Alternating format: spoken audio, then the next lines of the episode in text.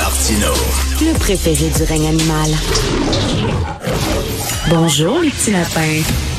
Alors, on s'en sort bien au Québec quand même avec la COVID. La vaccination va quand même bien, mais sauf que dimanche, hier, on dénombrait 567 cas de COVID au Québec.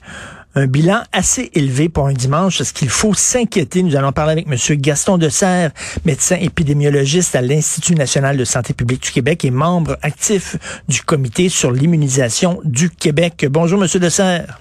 Bonjour. Alors donc 600 cas dimanche, euh, est-ce que est-ce qu'il faut s'inquiéter là? Est-ce que la quatrième vague va nous frapper? Ben, euh, je pense qu'il y, a déjà eu un petit début de, première, de quatrième vague là, depuis la, mi-juillet. La question, euh, c'est de voir est-ce que justement l'espèce de, de plateau sur lequel on se retrouvait là au mois mhm. d'octobre est, un plateau pour, je dirais, lancer une montée. c'est pas certain. je pense que un des points qu'il faut garder en tête, c'est que parmi les gens de 12 ans et plus, il reste 750 000 personnes non vaccinées. Parmi les vaccinés, il y en a un petit pourcentage qui sont aussi vulnérables. Et évidemment, ça, ça laisse beaucoup d'espace pour que le virus puisse circuler. Alors, euh, je vous dirais, euh, si on, laissait tomber complètement toutes les mesures, euh, certainement qu'on aurait une remontée. Actuellement, les mesures qui sont en place n'ont pas été changées beaucoup dans les dernières semaines. Il y a des petits changements qui, qui pour cette semaine là avec l'ouverture des, des bars. Des restaurants des bars, oui. C'est ça, euh, mais euh, donc c'est clair que on n'est pas dans une situation où on peut euh, baisser les bras. Là. Vraiment, si on, se mettait à faire totalement comme s'il n'y avait pas de COVID autour de nous, ça remonterait. Là. On dit toujours, c'est pas le nombre de cas qui est important, c'est le nombre d'hospitalisations et le nombre de décès. Et là-dessus, est-ce que ça reste stable, Monsieur Dessert? Euh, ben, je vous dirais oui. Pour le moment, ça n'a pas tellement changé. Par contre, c'est clair que euh, si le nombre de cas augmente, mm. immanquablement, ça a fini par percoler vers les groupes d'âge euh, plus plus âgés, donc vers les groupes les plus âgés, qui eux vont euh, plus souvent aboutir à l'hôpital ou en décéder. Alors, euh, pour le moment, évidemment, euh, la montée dont vous parlez est assez, bon, je dirais ponctuelle. Là. ce qu'il faut voir, c'est comment les choses vont évoluer au cours des prochaines semaines. Mais c'est sûr que si on voit une montée des, des cas, euh, même si la majorité de ces cas-là se trouvent dans des groupes d'âge plus jeunes, qui ont moins de chances d'être hospitalisés, moins de chances d'être euh, de décédés, ben évidemment, il va y avoir une certaine montée de ces deux euh, problèmes-là avec la, montée globale. Monsieur Dessert, ma mère demeure en résidence privée pour aînés, puis les, les activités avaient repris, c'est-à-dire ils peuvent jouer aux cartes dans la salle commune, ils peuvent jouer au bingo, puis tout ça était super contente, puis ça va être le fun, puis bon. Et là, 21 cas. Comme ça, paf, il y a 21 cas dans sa résidence et là, il faut qu'elle reste dans sa chambre, dans son appartement, peut pas sortir, peut pas aller dans le corridor, peut pas aller au dépanneur en bas, tout ça. Et euh, wow, donc euh, il y a un danger effectivement pour qu'on qu'on revienne en arrière là.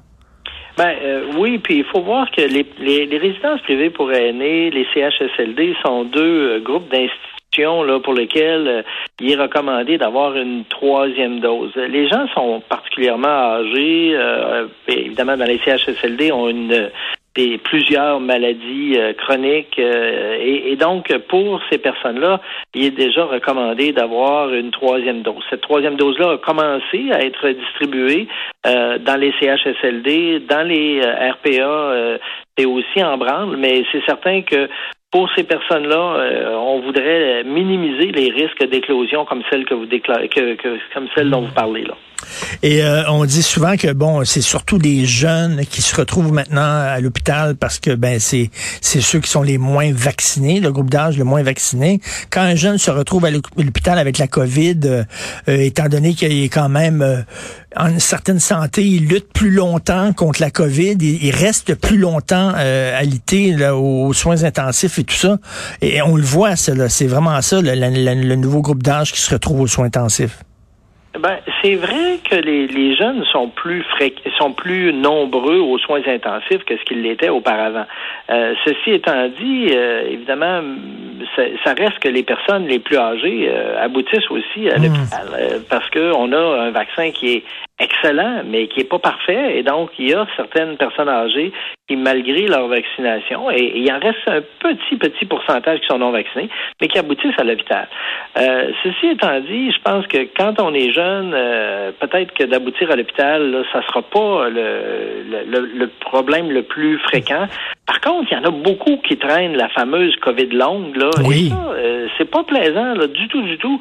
Les gens restent euh, pendant des mois avec des symptômes, puis on sait même pas comment les choses vont évoluer euh, euh, sur un an, deux ans. Il y a peut-être des gens qui vont rester là euh, avec des, des atteintes à très long terme. Ben, j'ai une amie qui est infirmière.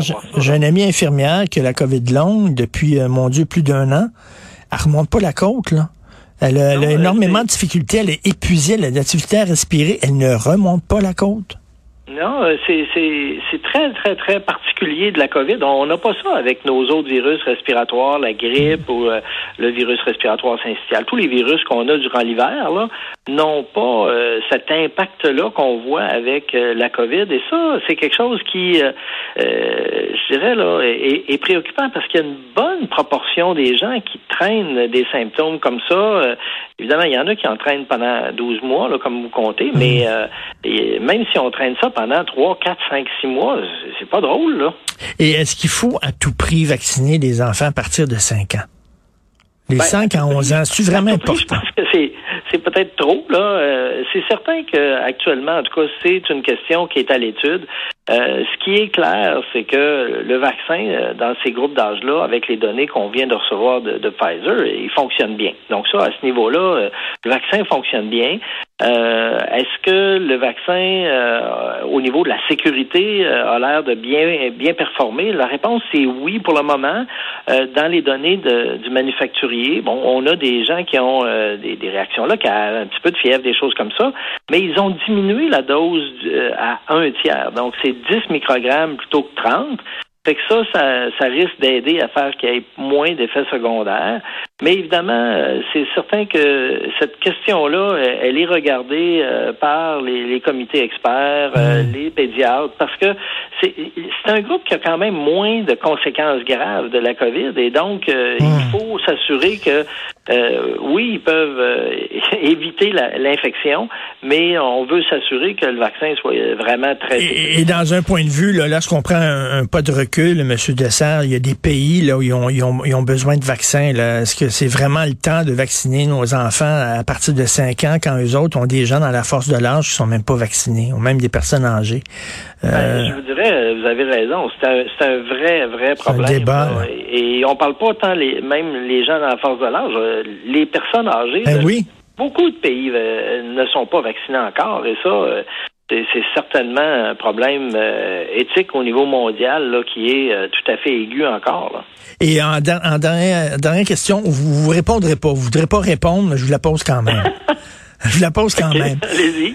Mettons qu'on est bien, bien, bien discipliné, là, puis on fait bien attention, puis tout ça, là. Au printemps, là, c'est derrière nous. C'est fini, là, au printemps, non? Euh, ben, que vous appelez être bien discipliné, euh, la réponse à votre question, c'est non. Je peux vous répondre tout de suite.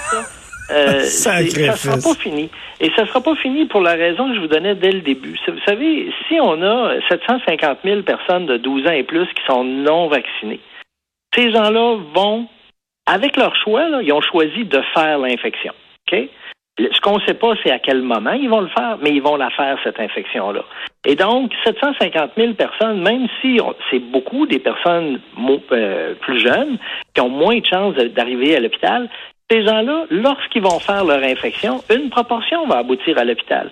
Donc ça, là, c'est une hypothèque sur notre système de santé en termes de places disponibles à l'hôpital qui va rester jusqu'à ce que la majorité de ces gens-là aient fait leur infection. Mmh. Alors, quand vous me demandez, est-ce qu'au printemps, ça, va être derrière nous? Malheureusement pas, parce que ces gens-là vont faire l'infection. Encore une fois, là, ce qu'on espère, c'est qu'ils vont les faire de façon pas trop euh, tous ensemble, parce que là, évidemment, ça va bloquer euh, les hôpitaux, mais ils vont le faire et ils vont aboutir à l'hôpital à un moment ou à un autre.